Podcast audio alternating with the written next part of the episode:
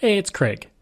I just wanted to let you know that you can listen to Canadian History X early and ad free on Amazon Music, included with Prime. Welcome to a new episode of Canada A Yearly Journey. If you like, you can support the podcast for as little as $3 a month. Just go to patreon.com slash CanadaEHX. You can also donate to the podcast by going to CanadaEHX.com and clicking donate. On that note, if you want to donate, you donate $5, you get a thank you at the start of the next episode of Canadian History X, Canada's Great War, and from John to Justin, and on social media. If you donate $10, you get everything from the $5, plus, this episode is sponsored by you with your name at the start. It's also stated it's sponsored by you on social media. If you donate $20, you get everything from the $5 and $10, plus a second episode sponsored by you and promotion of something you're working on. And if you donate $50, you get everything from the $5, $10, and $20, plus you get to choose a topic for me to cover on Canadian History X. You can also donate at buymeacupofcoffee slash Craig U, and all of these links will be in my show notes. If you like, you can email me at craig at canadaehx.com. You can find me on Twitter. My handle is Craig Baird, C R A I G B A I R D. And I'm on Instagram and TikTok where I put up daily videos about Canada's history. Just go to Bairdo37. And if you like, you can find weekly videos about Canada's history on my YouTube channel. Just go to youtube.com slash c slash Canadian History X. You can also find transcripts of every episode I've ever done on my website. Just go to CanadaEHX.com. We begin our trip through Canada's history year by year in this first episode of Canada, a Yearly Journey. Each week, I will take us through a year in Canadian history, beginning with 1867 and continuing all the way up to today. A note on this episode I began my coverage of events on July 1st, the first day of Canada being a country, rather than January 1st. This will be the only year that happens. So, let's begin. The big event of the year, of course, was Dominion Day, when Ontario, Quebec, Nova Scotia, and New Brunswick formed together to create the Dominion of Canada through the British North America Act. Sir John A. Macdonald would become the first Prime Minister of Canada. The Kingston Whig Standard wrote, quote, The 1st of July has become the most memorable in the public history of this Canada of ours. The day witnessed the inauguration of the Union of the Canadas, Nova Scotia, and New Brunswick into a nation, the culmination of the wishes of four million of a prosperous people. In Kingston, the day was described as dawning with a pleasant sky. The newspaper relates further, quote, Old Sol, sending forth his rays to add luster to the occasion, a gentle breeze took away the effect of the sun's heat, and it would be impossible to conceive a day more suited to the day of all days to Canada. And while Dominion Day was a big event, it wasn't the only one. It was also on July 1st that the Windsor Police Service was created. The police service would replace the Royal Canadian Rifle Regiment that had been previously serving the community. Now, with a new country now formed, there was a great deal of work to be done in regards to who would lead the provinces within the country. Hiram Blanchard would be the first Premier of Nova Scotia, serving in that capacity until September 30th of 1867, when his party was decimated at the September elections by the Anti-Confederation Party. Pierre Joseph Chauveau would become the first Premier of Quebec while also serving as the provincial secretary and the Minister of Education. In addition to being the Premier of the province, he also served as a federal minister in Parliament. This was allowed until 1874 when the practice was stopped and he would serve as premier until 1873. Now, originally, Sir John A. Macdonald had wanted Joseph Edward Chaval to be the first premier of the province and had planned to appoint him, but this was met with strong opposition from the Anglophones of Montreal. Chaval's position on public and religious schools had caused controversy, resulting in Pierre Joseph Olivier Chauveau being appointed the first premier of Quebec. John Sandfield Macdonald, not John A. Macdonald, was chosen as the first Premier of Ontario, a position he would hold until 1871. Like Chauveau, he also served as an MP in the House of Commons at the same time, and he would also be the last Roman Catholic Premier of the province for the next 132 years. Canada's first official election would take place from August 7th to September 20th. The 1867 election would be the only one that would see just the original provinces of Ontario, Quebec, New Brunswick, and Nova Scotia take part. At the time, there were three main parties all vying for control of the House of Commons the Conservatives, also known as the Liberal Conservatives, the Liberal Party, and the Anti Confederation Party. Yes, you heard that right. There was a party that was against Confederation running in the election that came just after Confederation. The Conservatives were led by Canada's first Prime Minister, Sir John A. Macdonald, while the Liberals were without a leader, but George Brown was unofficially the leader at the time. Joseph Howe, who had served as the Premier of the colony of Nova Scotia from 1860 to 1863, led the Anti Confederation Party. The sentiment in Nova Scotia was very much against joining Confederation, and it was through the efforts of Premier Charles Tupper, himself a future Prime Minister, that Nova Scotia joined in 1867. In the federal election, as well as the provincial election at the time, votes were recorded orally or with a show of hands, and only 13% of the population was actually eligible to vote. This was because to vote, a man had to be 21 years of age or older and be a born or naturalized citizen. They had to own or co own $100 of property in rural areas or $200 in urban areas. In addition to that, they also had to have an annual income of $250. Anyone who was a judge, crown clerk, land office employee, tax and duty collector, or even a postal worker were not allowed to vote. Voting in those days was also a very shady affair, and bribes were common. Employers, clergy, and community figures would hang around polling stations and bribe people with food and money. In the 1867 election, Macdonald and the Conservatives cruised to a majority government with 100 seats, taking 34.8% of the vote. The Liberals took 62 seats, while the Anti Confederation Party picked up 18 seats, all in Nova Scotia. In fact, 18 of the 19 available seats in Nova Scotia went to the Anti Confederation Party. Of the three parties to exist in this election, only the Conservatives and Liberals would be around for the next election. When Britain refused to allow Nova Scotia to leave Confederation, the movement died away and 11 of the 18 anti Confederation MPs would move over to the Conservatives. The first general election in Ontario's history was held on September 3, 1867. The Conservative Party, as I mentioned, was led by John Sandfield Macdonald, while the Liberals were led by Archibald McKellar. Macdonald was a close friend of Sir John A. Macdonald, but despite the same last name, they were not related. When the election was called, the Conservative government opened polls in districts it felt it could win quickly, then gradually began opening polling in tougher districts in the hopes that voters would be swayed in their decision by early victories for the Conservatives in other districts. At the same time, there was also no Canada Elections Act, and election practices just continued from the colonial period for each province. Restrictions were also placed on who could vote. Obviously, women couldn't vote yet, but in Ontario, an owner or tenant had to have property worth $200 in an urban area or $100 in a rural area. This meant only 16.5% of adults in Ontario were enfranchised to vote in 1867. Indigenous who met the property qualifications were excluded as well, even though they should have been allowed based on their property rules. The Conservatives and Liberals would both finish with 41 seats, although the Conservatives had a higher percentage of the popular vote. The Conservatives under Macdonald were invited to form a government, which they did with the help of about 15 independents who formed a coalition government with them. With the tied vote, the first government for Ontario was called the Patent Combination because it was a mix of two different parties. The first election in Ontario's history was overall a joyous affair by most accounts. The Kingston Whig Standard wrote, quote, at the close of the polls in Toronto, a grand procession took place and the carriages covering nearly half a mile, heading by a bandwagon drawn by horses. Following this was an open carriage containing the successful candidates who were loudly cheered as they passed along.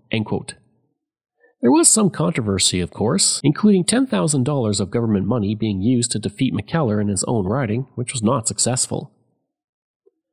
Over in Quebec, Premier Chauveau would appoint his first cabinet and then called the first election in Quebec's history. The election would take place from August to September 1867. Chauveau was a member of the Parti Bleu, which would become the Conservatives upon Confederation. The party was well organized and easily adapted to the election call. The Liberals, who had been the Parti Rouge, were not well organized and opposed Confederation. The party was unable to field a full slate of candidates, had no official leader, and were simply not ready for the election. Henri Gustave Joly de Lotbinière would be chosen as the leader of the Liberals, having been a member of the Legislative Assembly since 1861. Chauveau knew that he would have to call an election soon, so he gathered around him a group of legal officers and clerks to form a public service as he prepared his party for the election. For Quebec's first election, there were 65 ridings, and in order to vote, polls were held in open air or in buildings that were free for the public to access along a highway, but polls could not be held in a tavern or place of public entertainment. This was described by the Montreal Star, which stated, quote, about 500 persons assembled opposite the courthouse when the nominations were made at 12 o'clock. The Honorable J. E. Ferrier and the Honorable C. S. Rodier proposed, seconded by Mrs. Torrance and Belvinier, that Edward Carter be elected to represent Montreal Centre in the local legislature. Each deputy returning officer had a poll book, and each voter would declare how they were voting. This was then recorded in the poll book, the poll book was then given to the returning officer, who would total all the polls in public and declare which candidate won. Not all the polls were, of course, completed in the same day, leading to the election being spread over the course of two months. In the election, Chauveau and the Conservatives won an overwhelming victory, taking 51 seats and 53% of the total vote.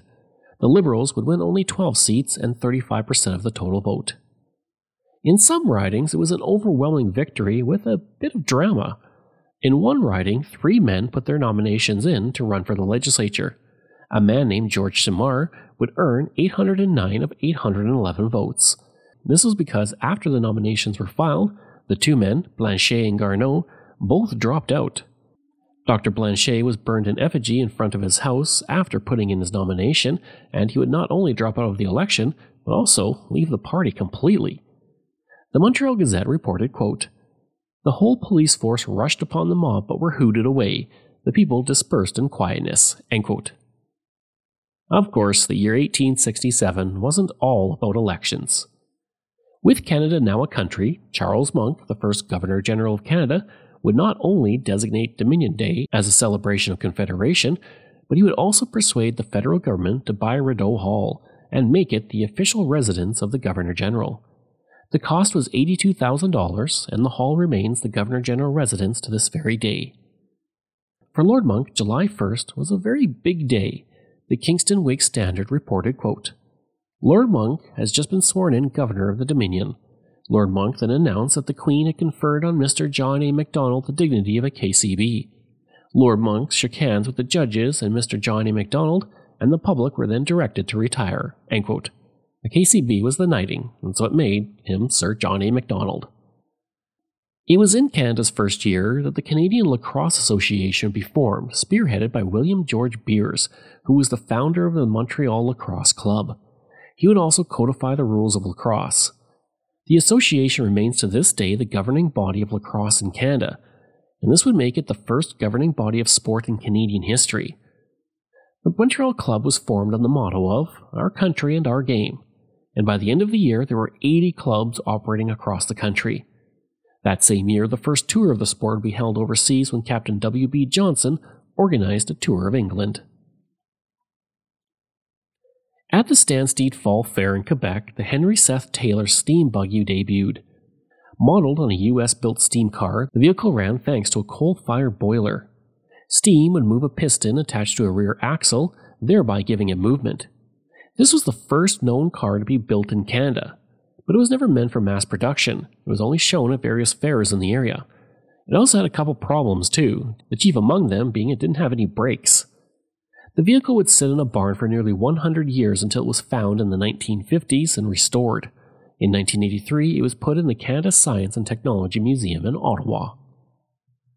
In the summer, the O'Keefe Ranch was founded in the area of Armstrong, BC, and it would represent the beginning of European settlement in the Okanagan Valley. The ranch was founded by Cornelius O'Keefe, along with his partners Thomas Greenhow and Thomas Wood, after they drove cattle up to the area in June of 1867. From here, the ranch would grow, and by 1900, the ranch covered about 12,000 acres. Cornelius would be persuaded to sell over time, and he finally would in 1907. But the O'Keefe family would stay on and ranch in the area, but on a smaller scale. Cornelius would pass away in 1919, and his wife Elizabeth, followed by his son Tierney, would take over the management of the ranch, and today it's a historic site you can visit. Several future prominent Canadians would be born in the second half of 1867, but the one I'm focusing on is Thomas Walter Scott, who was born in Ontario on October 27th. Scott would go on to become the editor of the Regina Leader Post, where I used to work, and the first Premier of Saskatchewan from 1905 to 1916. As a Liberal, he is one of only six Liberals to serve as Premier of Saskatchewan. He is also the second longest serving Premier in the province's history. And prior to becoming Premier, he would serve in the House of Commons from 1900 to 1904. Scott wanted Regina to be the capital of Saskatchewan, but two thirds of his caucus wanted it to be Saskatoon. He would insist on Regina, though, and caucus would fall in line, defeating a motion to move the capital 21 to 2. It would also be Scott who would choose the location of the legislative building, which was approved in 1906. The cornerstone of the legislature would be laid down by the Duke of Connaught, the Governor General and favorite son of Queen Victoria. Scott's government would appoint the first Royal Commission in Saskatchewan's history, establish a telephone service, and spend $100,000 on highway construction, a figure that would rise tenfold in only a few years. His government would also increase the number of public schools from 405 to 2,747 during his tenure. In 1909, he would choose to locate the new University of Saskatchewan in Saskatoon. It would be discovered that several Liberal MLAs were receiving kickbacks for liquor licenses, public building contracts, and highway work. This would lead Scott to step down as Premier in 1916, and Scott would pass away in 1938. There were also a few notable deaths that year, including that of Edward Whelan on December 10th. Considered to be one of the fathers of Canadian Confederation, he was born in 1824 in Ireland and came to Canada at seven years old. Working as a journalist, he supported Confederation and saw it as a good opportunity for Prince Edward Island to control its affairs. He was one of the delegates for PEI at the Quebec Conference. Unfortunately, most of the politicians and citizens from the island did not agree, and PEI would not join Canada until 1873. Bitter over the defeat, his health began to decline in the fall of 1867 before he eventually passed away at the end of the year. The Montreal Gazette reported, quote, Prince Edward Island lost by death its most brilliant writer, and I may add with truth, its most influential public man, the Honourable Edward Whelan, Queen's printer and editor of the Charlottetown Examiner. The late lamented gentleman had been ailing since the middle of August last, and not till the last two or three weeks did his distemper assume alarming proportions. He is gone, however, and his adopted country now mourns the death of her most gifted son, whose mantle descends on no man. I hope you enjoyed that episode and our first look at Canada, a yearly journey. Next time, we're of course looking at 1868. If you like, you can email me at craig at canadaehx.com. You can find me on Twitter. My handle is Craig Baird, C R A I G B A I R D, and I'm on Instagram at Bairdo37. As well, again, if you want to support the podcast, you can for as little as $3 a month. Just go to patreon.com slash CanadaEHX. And you can donate to the podcast by going to CanadaEHX.com and clicking donate. I'd also like to thank all of my wonderful patrons, and I apologize if I get any names incorrect. Wendy Mills, Keelan Pringnitz, Michael Matthews, Joanna Parker, Jeff Dahl, Vobs, Robert Page, Richard D., Colin Johnson, Jeff Hershey, Kyle Murray, Steve Pakin, Matthew Gartho, Lionel Romaine, Dr. Bob Turner, Randy Hayden, Doug Campbell, Reg W., Deborah Carlson, Francis Helbling, Nick Zinri, Shannon Marshall, Clinton Martinez, Dimitri Shove, Aaron O'Hara Myers, Robert Dunseith, Todd Casey, Catherine Roy, Luke S., JP Bear, Jason Hall, Phil Maynard, and Iris Gray. Information from Montreal Gazette, Canadian Encyclopedia, Kingston Whig Standard, Ottawa Citizen, Wikipedia, and Maclean's. Thanks, and we'll see you again next time.